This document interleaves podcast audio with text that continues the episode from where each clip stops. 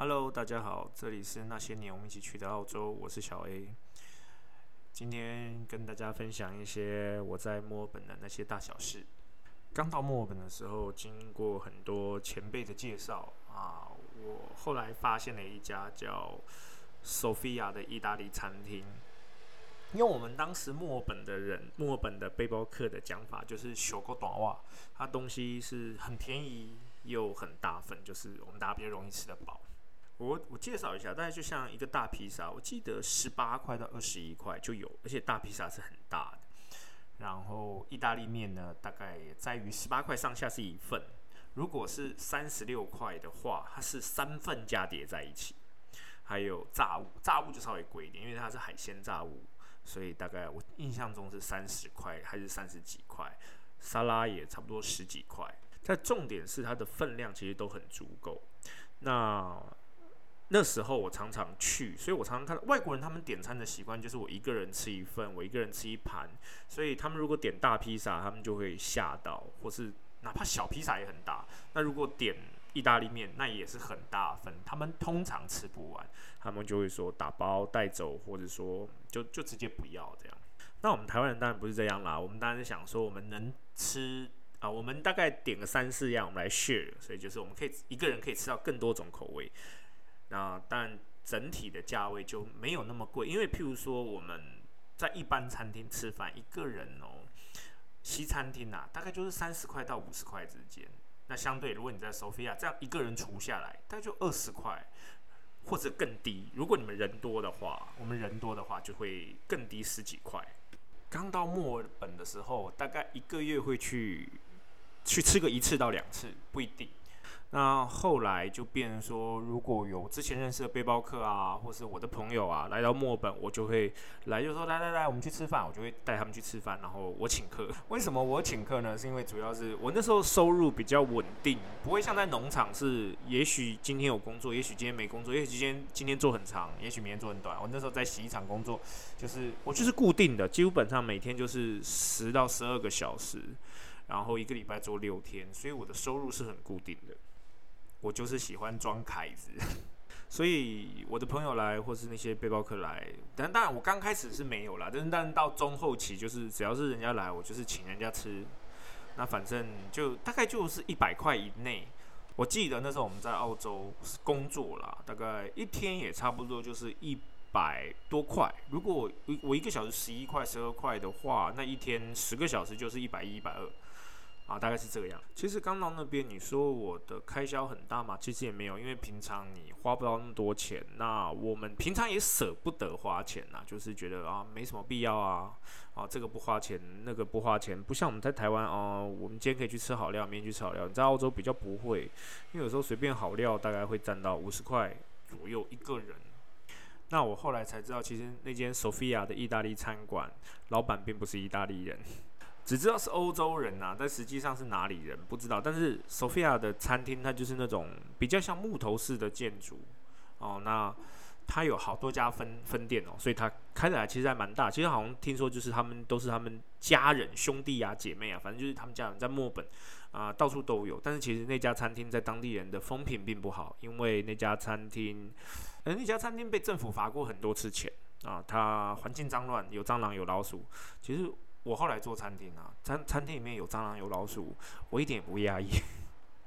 没有蟑螂没有老鼠的餐厅才不是餐厅呢，因为他必须花很多钱去打理整理，把它弄干净。但是你一个餐厅没有蟑螂老鼠是应该要做，只是大部分的餐厅他们是做不到这一点，因为因为餐厅它为了赚钱嘛，所以有时候贪方便吧，我是这么觉得啦。后来其实一开始那几年，Sophia 变得我很常去的一个地方，就比较喜欢去。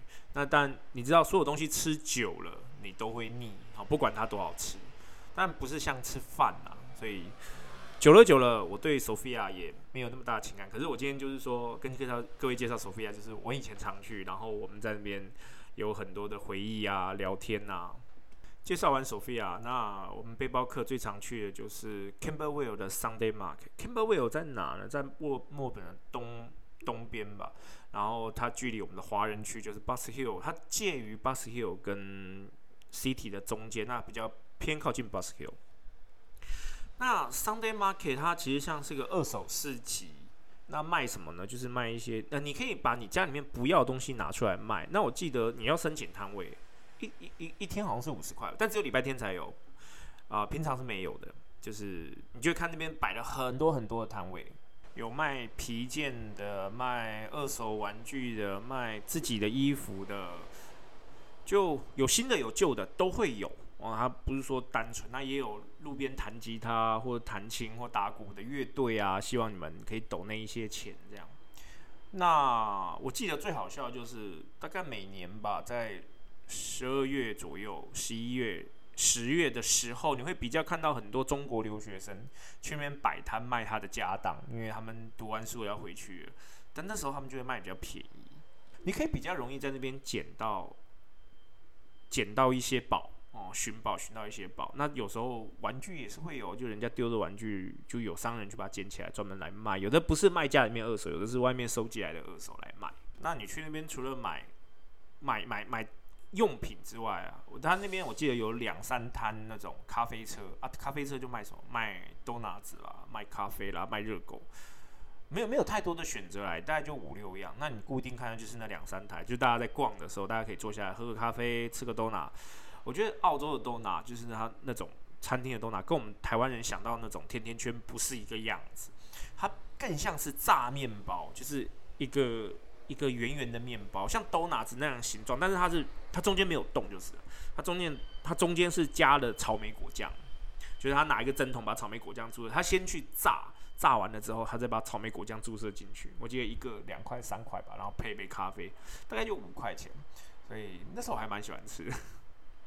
那我后来知道，澳洲人吃的东西真的超甜，所以我想，我我可以了解为什么澳洲人或白人、美国人他们偏胖的原因，是因为他们都超喜欢吃甜，然后配黑咖啡。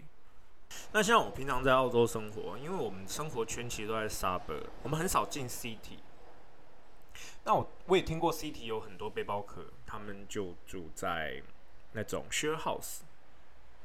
其实 city 没有那么多 house，你知道吗？city 大多数是那种 apartment。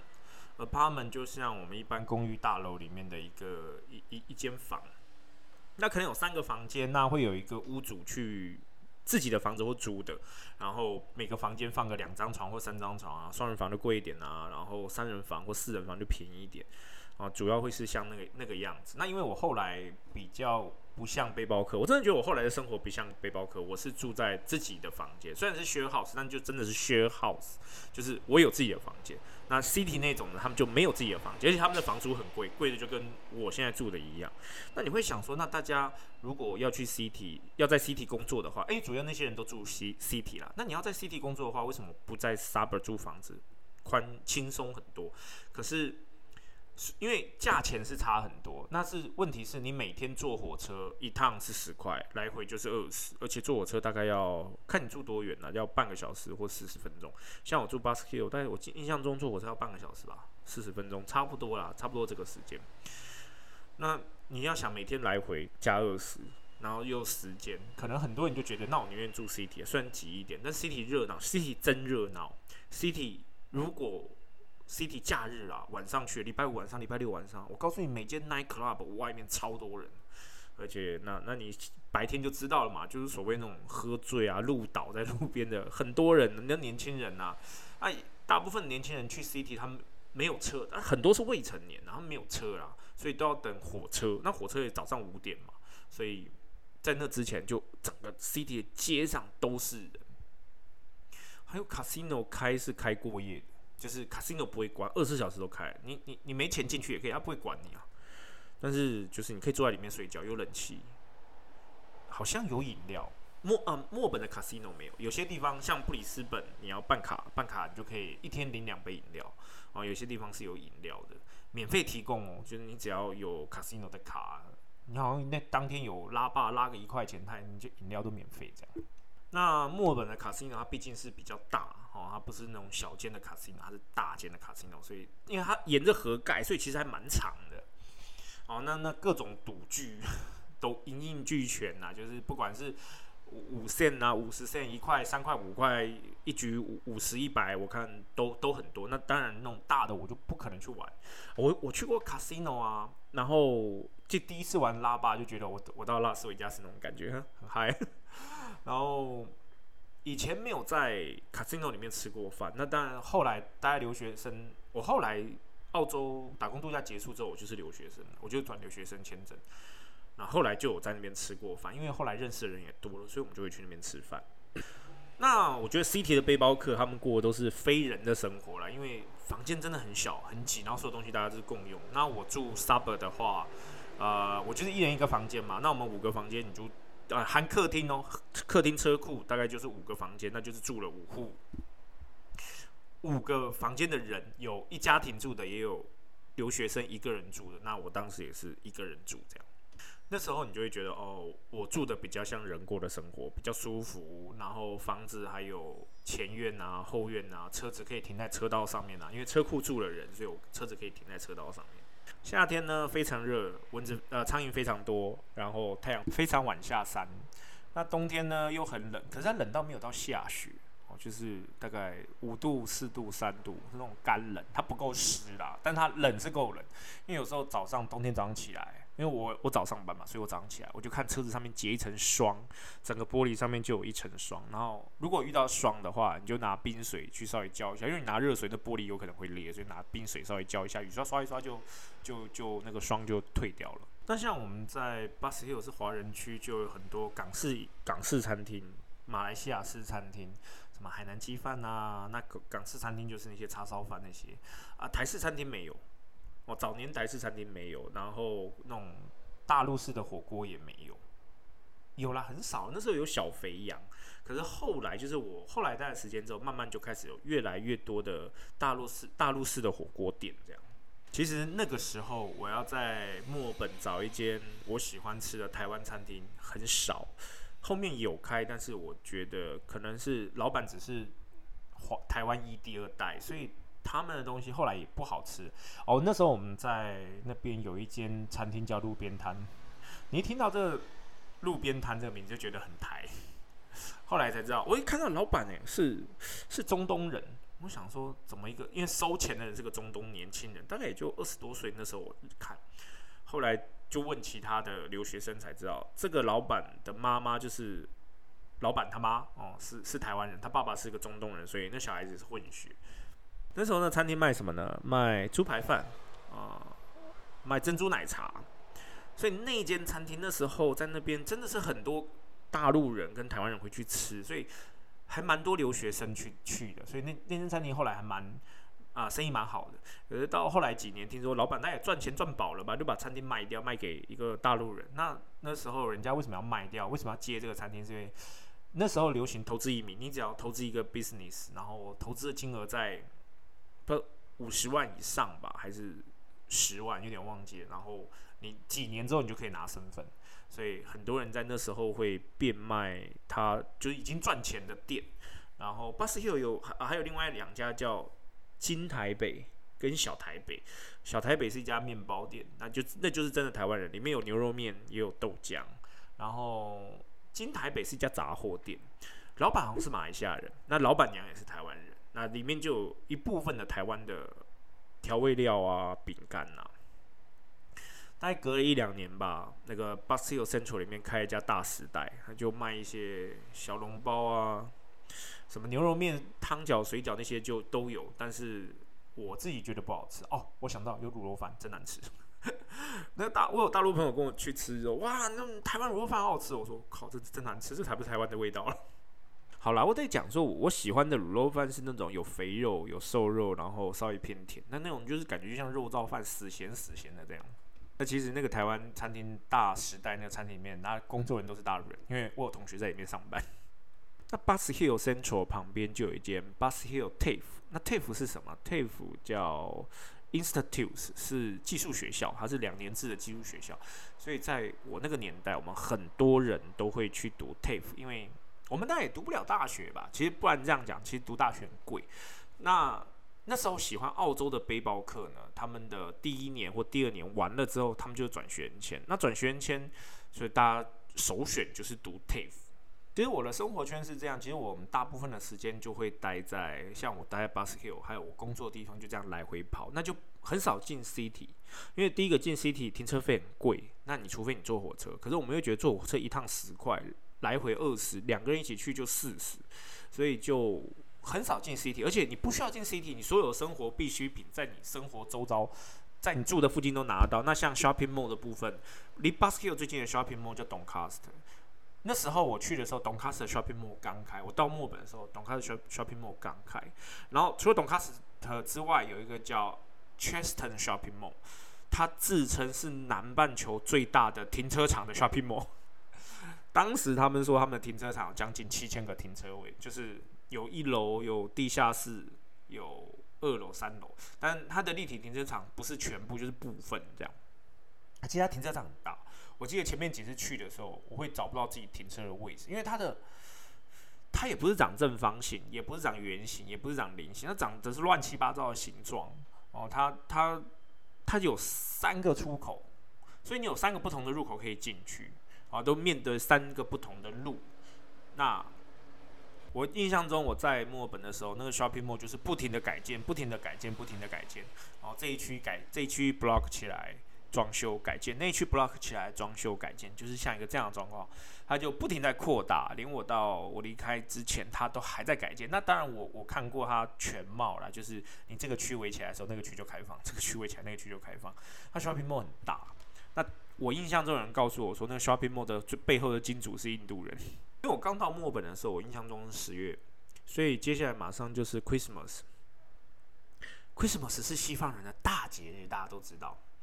像美国的 Christmas 呢，会下雪，因为很冷。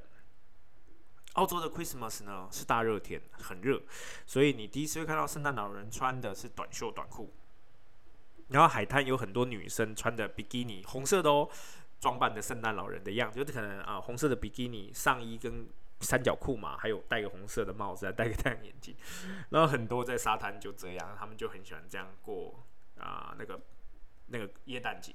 在澳洲呢，过耶诞节就一定要讲到一个 Boxing Day 哦，Boxing Day 是何止的节日吧？Boxing Day 哪一天？是十二月二十六号，就是过完耶诞节的隔一天，就是 Boxing Day。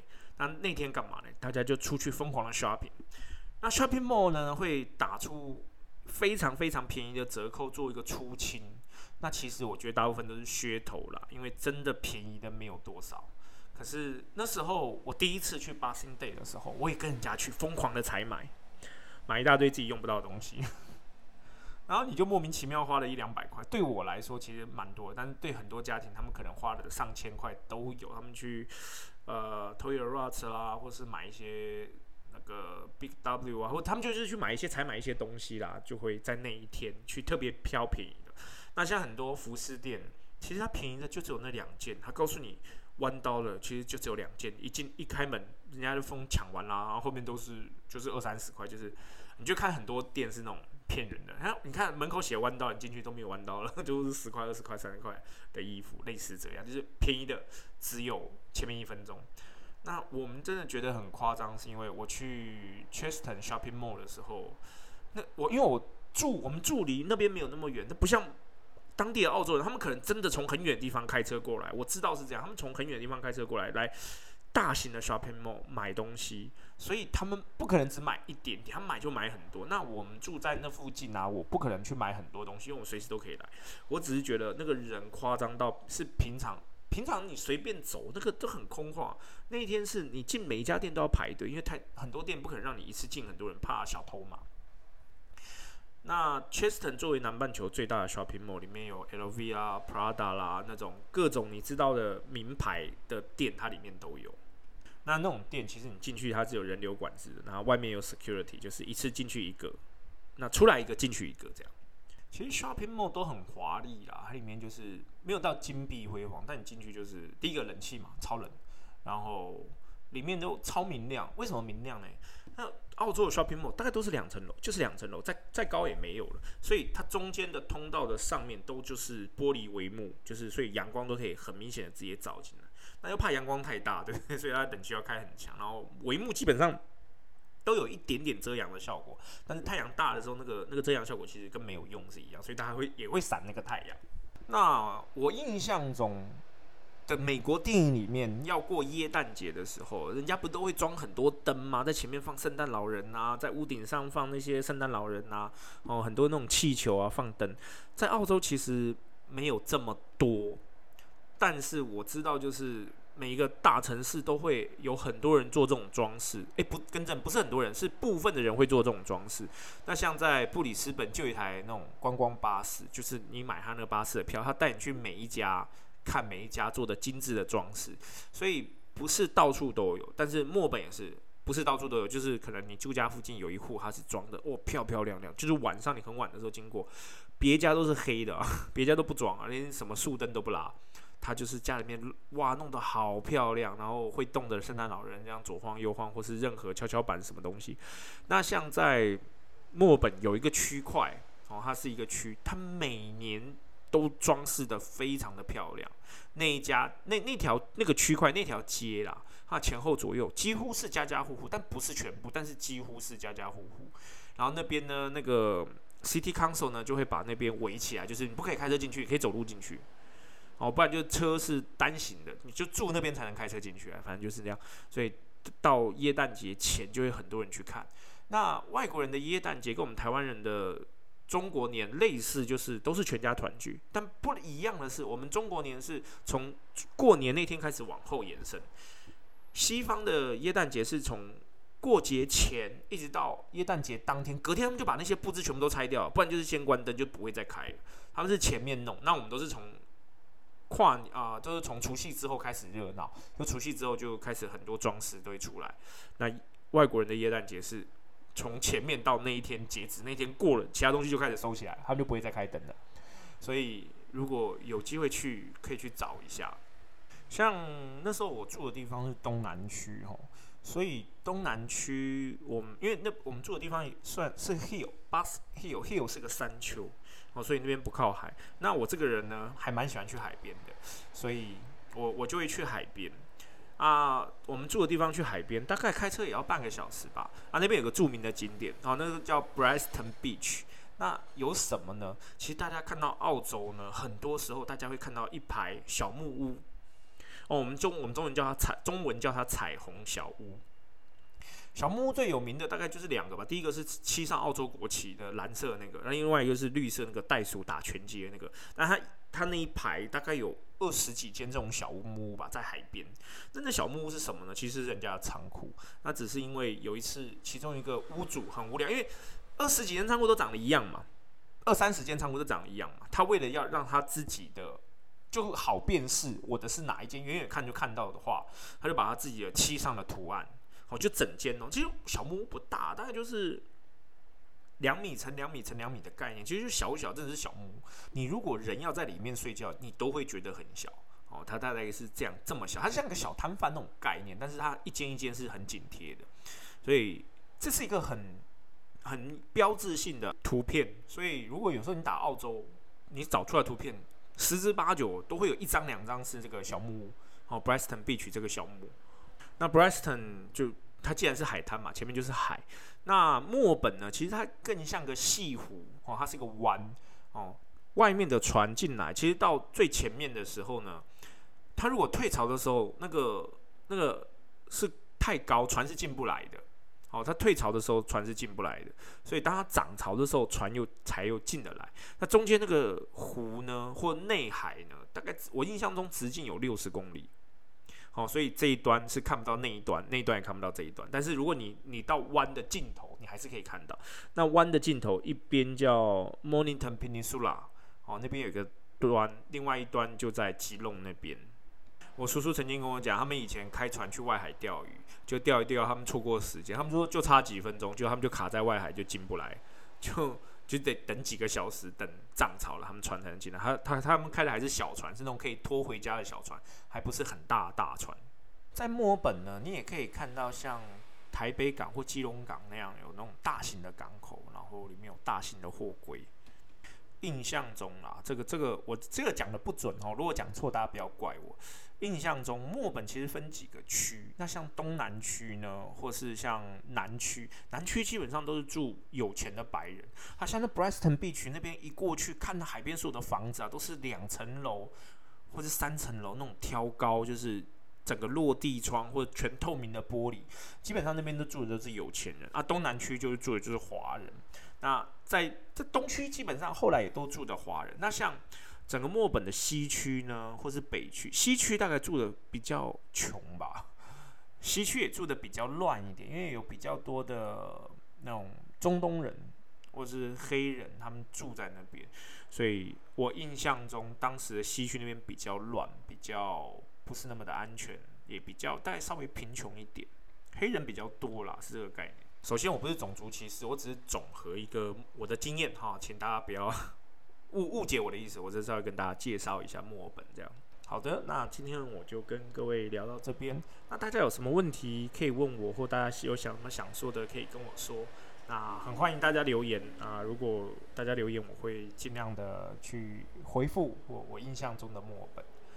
好，那今天来到这边，跟各位说声晚安。明天会跟各位讲一些新的故事。OK，好，拜拜。